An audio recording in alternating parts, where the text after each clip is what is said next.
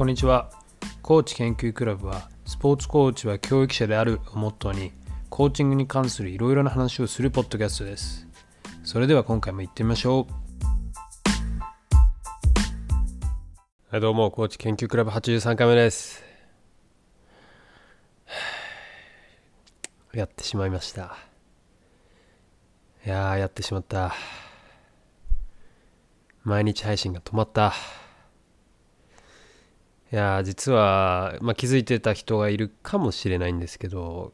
昨日ね配信しなかったんですよね。はい。正直自分でもがっかりです。まあ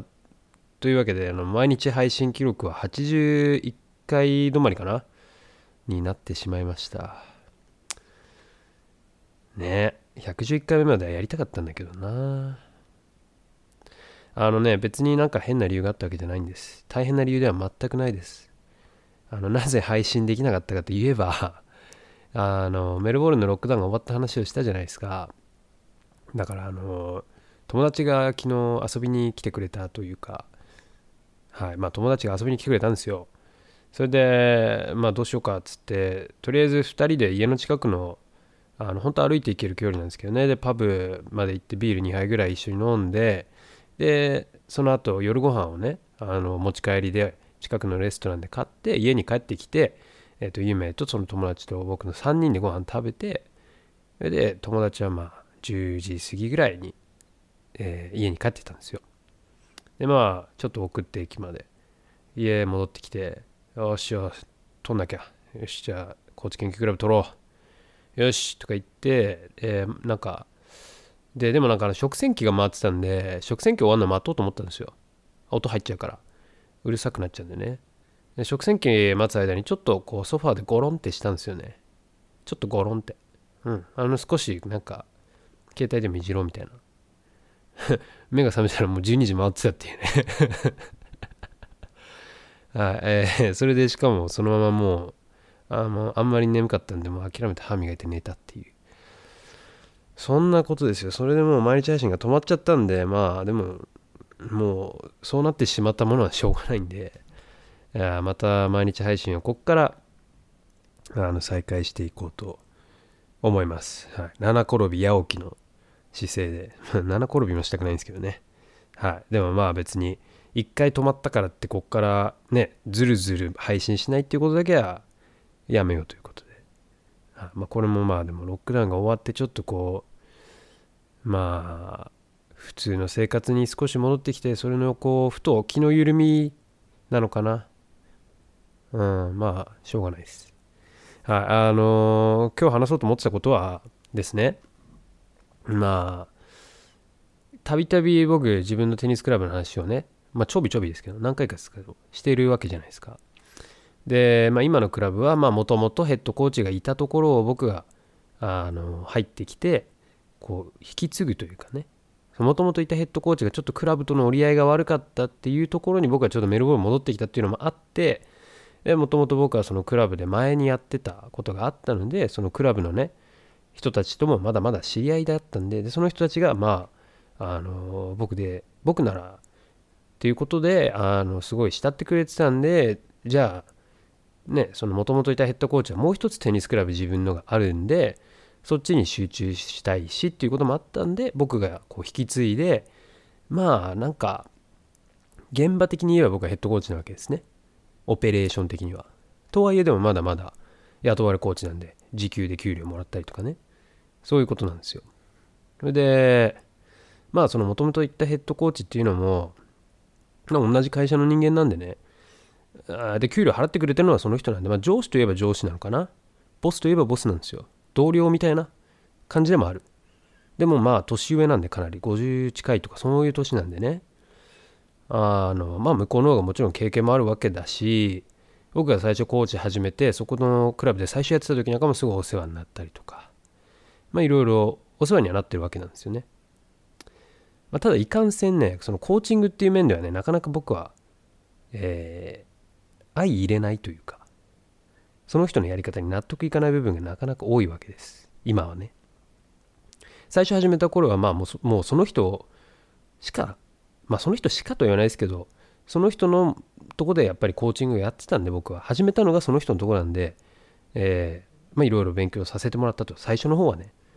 それでまあ日本でコーチしたり中国行ってコーチしたりだとかいろんな人をコーチしてる間にまあそれぞれ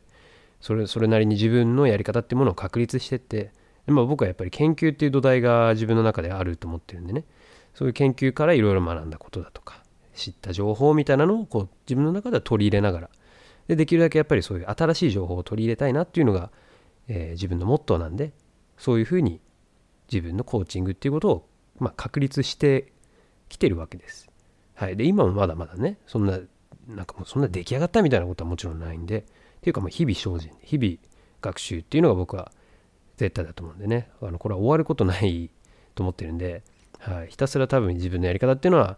あのその時その時の情報とか知ってるっていうことであと経験で変わっていくんだろうなと思いながら、えー、試行錯誤してます日々。でもまあとにかくその人のやり方が相入れないと。でまあ今はもうそのもともといたヘッドコーチはあのうちのクラブにはもう来なくなっちゃったんでとにかくえっとまあその会員さんというか習ってる人のお金を払うとかまあ請求書を出すみたいなそういうことはやってくれてるんでね。そこは通さないといけないんでまあそれはそれでめんどくさい話なんですけどまあ、あの、何曜日だったかな、数日前に、僕が、えー、見てた4歳の女の子がいるんですけど、なんかまあその子は、親がね、もちろんあのもう厳しいわけですよ。もうとにかくテニスをやりたいと、もうこの子はプロになるみたいな感じの、えー、親で、まあ4歳の女の子なんで、まあその子はね、そんなことは多分何も考えてないわけですよ。楽しいから来てるんでね。まあでもとにかくその親的にはもうプライベートレッスンじゃなきゃ嫌だと。自分はグループレッスンやりたくないっていうことみたいで。ただ僕もあの今のクラブは僕は基本的には1人だけ資格を持ってるコーチなんですよ今は。で僕の下にいるコーチはみんなコーチと言えるのかな高校生とかのねすごい若い子で僕が教えたりしてるわけでその子はまだ自分のレッスンやってるみたいなね。ちょっとお手伝いさんみたいな感じなんで僕が仕切ってやってるんで全部グループレッスンは基本的には自分が入っていかないといけないんですよ。ビジネス的にもね。やっぱヘッドコーチなんでとにかくいろいっぱいの子供を見たいなと僕が思うのでで土曜日はちょっとその辺がねバッティングしちゃっててその子のレッスンとかとグループが重ねちゃったんでグループをこう他のコーチに任せてやってたんですけどまあ、はためで見ててもちょっとこれはやべえなっていう感じだったんで、でこっちのグループレッスンの人数が増えてたんで、ここはちょっと自分がやんないとダメだと思ってたところで、まあ、ちょっと相談したわけですよ。これこれこういうわけで、まあ、やっぱりね、自分もヘッドコーチなんでそっちの方にっていうまあそこはだから快く理解してくれたんですけどもそうこの前ね、えー、なんか不意にそのまあヘッドコーチからまあ連絡が来てでまあそのその4歳の女の子のプライベートレッスンのあの時間を探してほしいとそのグループレッスンになっちゃったんでちょっと他の時間を探そうって話はもともとしてたんですけどなんかそっちに連絡行ったんだなみたいな感じで話してたらよくよく聞いたら実はその女の子はえー、その元いたヘッドコーチのところでそのヘッドコーチからプライベートレッスンを今回受け始めたっていう話をあのなんか事後的に聞かされてあれ言ってなかったっけ？みたいな感じでね。なんか別にいいんですよ。いいんですけどでもあのまあうちのクラブの家ねあの周りに住んでる子なんで そっちのもともとのヘッドコーチのクラブっていうのは結構な距離あるわけですよ。車だったら多分ね40分45分ぐらいかかるわけです。でそこに行ってるっていうんですよ。45分のプライベートレッスンやりに。4歳。それでまあいいんですよ。やりたいならね。だだからまあでもうちのクラブでもまだ一応プライベートレッスンは僕じゃなくてもいいからその高校生とかでもいいからやりたいっていう話ででじゃだからちょっと時間をちょっとスケジュールを見て空いてるコーチいたら当ててくれって言われてでまあそうしたんですよ。だからそしたらそのコーチからじゃあこういうメニューをやってくれっていうふうにあの送られてきたんですよね。うん。あのもちろんそのなんかやってることがお互いこう合ってないとダメだからみたいなね、うん。まあ、でそれで送られてきたメニューを僕は見ててこう愕然とするわけですよ。えー、なんだろうね。まあテニスコーチならちょっとわかるかもしれないですけどこの4歳児にねあのベースラインからね球出しだけで練習をするっていうメニューが急に送られてきたんですよ。なんかもうひたすらフォアの球出しとバックの球出しとサーブだけで終わる45分なんですけどそれも全部こうサービスラインから球出しを始めて徐々にベースラインまで下げていくっていう練習をするんですけどえー、うん。でなんかまあ何10球球出すごとにこう水を休憩を与えてっ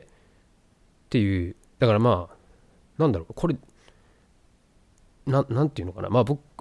ちょっとだからテニスやってないコーチの人聞いてる人いたらちょっとよくわかんないかもしれないですけど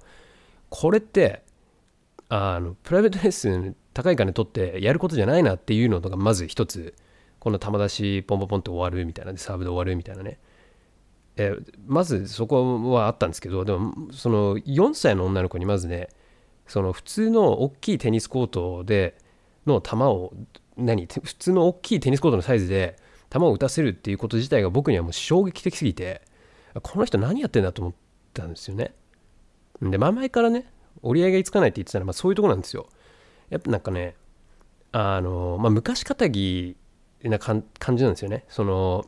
で、まあ、それはいいんです。昔かたぎっていうかその自分の経験に基づいてすごくこう確立したものがあるっていうんだったら僕はそれはいいと思ってるんです。その人のやり方があるから。でそれもちゃんとこうなんか説明できることであるんだったらね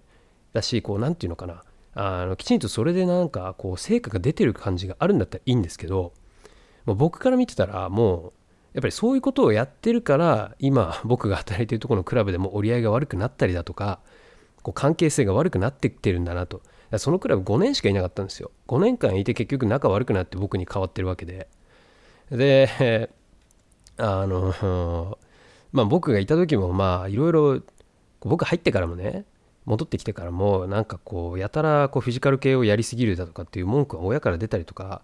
結構何人か子供もあまりにもフィジカルが辛すぎてあの辞めてる子がいたわけですよ。でそこで僕は会社の方にも一応行ったんですよ。ちょっとこれこれこういう状況で話したんですけどあの話が通じないんでちょっと上から言ってくださいっていうことはやったんですよね。うんなんか平気でねあのレッスン1時間半のレッスンなんですけどもうなんか半分以上走らせることに使ったりとかしてたみたいででもなんなんだろう近くのテニスコートの隣にグラウンドがあるんですけどそこをなんか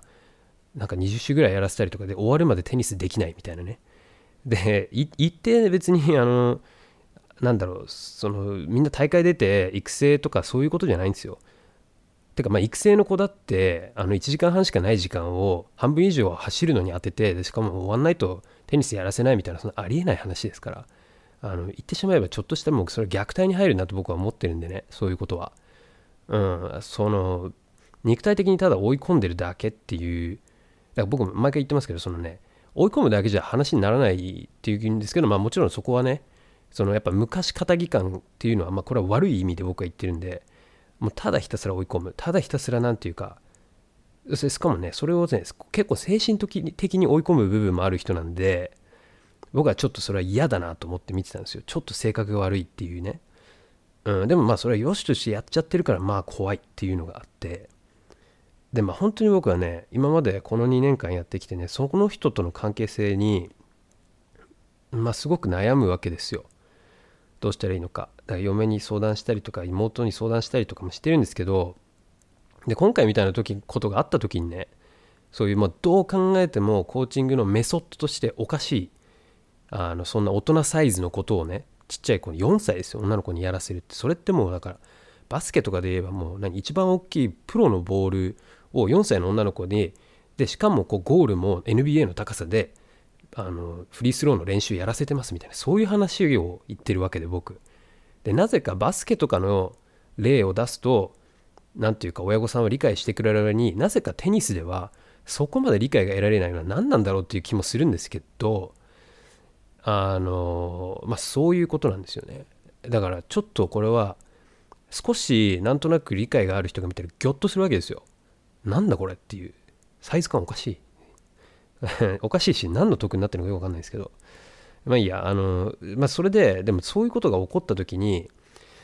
まあ、いかんせん僕一人で今やってるわけでで自分が正しいってことは、まあ、正しいって言うのもちょっとあれなんですけど自分のやり方というかその方向その子供に合ったサイズでやるっていうのはどう考えても世界的にその方向に流れてるから正しいことは分かるんですけどいかんせん周りに誰もこうね他のコーチみたいな人がいないわけでだなんかね自分のやってることを疑い始めちゃうんですよまた。自分ってこれで合ってんのかなみたいな。それを変えるつもりはないんですけどだってもうどう考えてもおかしいから分かってるけどでもなんか不安な気持ちになっちゃう。これも嫌なんですよ。そこがもうもう今ねすごく嫌で。なんかやっぱりあのパートナーが欲しいなって本当にすごく切に思ってるわけなんですよ。誰かこのコーチングの話を自分としできる人、うん、やっぱりその同じ目線で同じ方向で同じこうメソッドを持ってる人っていう人が欲しいなと。で同じメソッドを持ってるっていうのは僕の方が正しいとかあの人が正しくないとかっていうよりかはもうちょっとなんてアップデートされたというか今の情報を持ってれば別にみんなそこは理解度があるわけだなと僕は思ってるんです。僕別に取り立てて珍しいことをやってたりとかすごくなんか斬新なことやってるわけじゃなくてただ世界的な流れとしてこういうねやっぱ子供のサイズに合わせた道具を使ったりコートを使ったりっていうのが今やっぱりこうねもうそのテニス協会だとかどのスポーツも他を見ても推進されてるから僕はそれを知ってるからやってるだけででその人がまあ、ただ知らないだけっていうことも僕は理解してるんです。でまあ、まあ、簡単に言ってしまえばその人の勉強不足なんでね。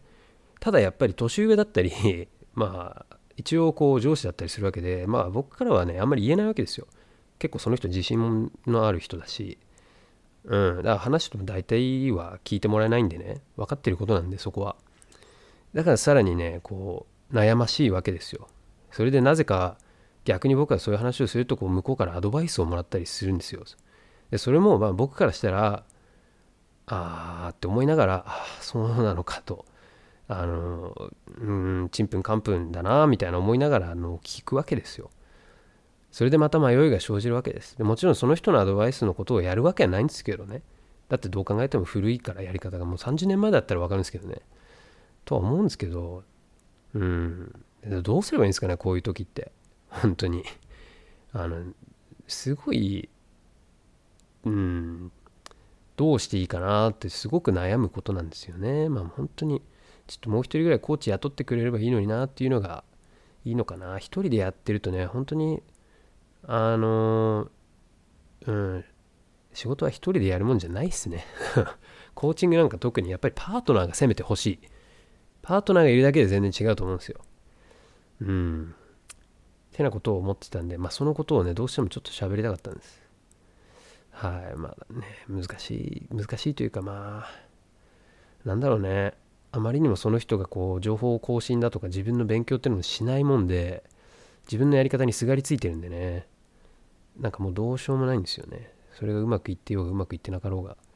まあ、決して悪いコーチとは言わないんですよ。別に。悪い人じゃないし。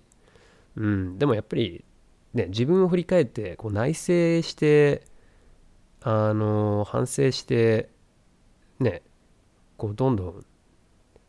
変化をつけていこうとか進化していこうっていう気持ちがない人であるなとは僕は思うのでうん。まあいつもだってコーチの話してても同じことしか言わないんでね。どうしようかなっていう感じではあります。まあまあその4歳の女の子の話は忘れてとりあえずまあ言われたことをやらんわけにもいかんのでね給料もらってるから。高校生のコーチにちょっと一応そのメニューはやらせておいてただまあその高校生には一応言いますけどね。あのまあ正しいやり方だとは思わないんだけどまあちょっと上からのあれだからやらずやらないわけにはいかないというその大人の事情を16歳の子供に話さなきゃいけないっていうこの嫌なポジション。うんまあねお母さんに詰め寄られたりとかもねなんで違うことやってんのみたいな嫌なんでねはいまあそんな感じです。そんなね、ちょっと今日は自分の悩みというか、まあ悩み、悩みですよ。悩み、悩み。うん。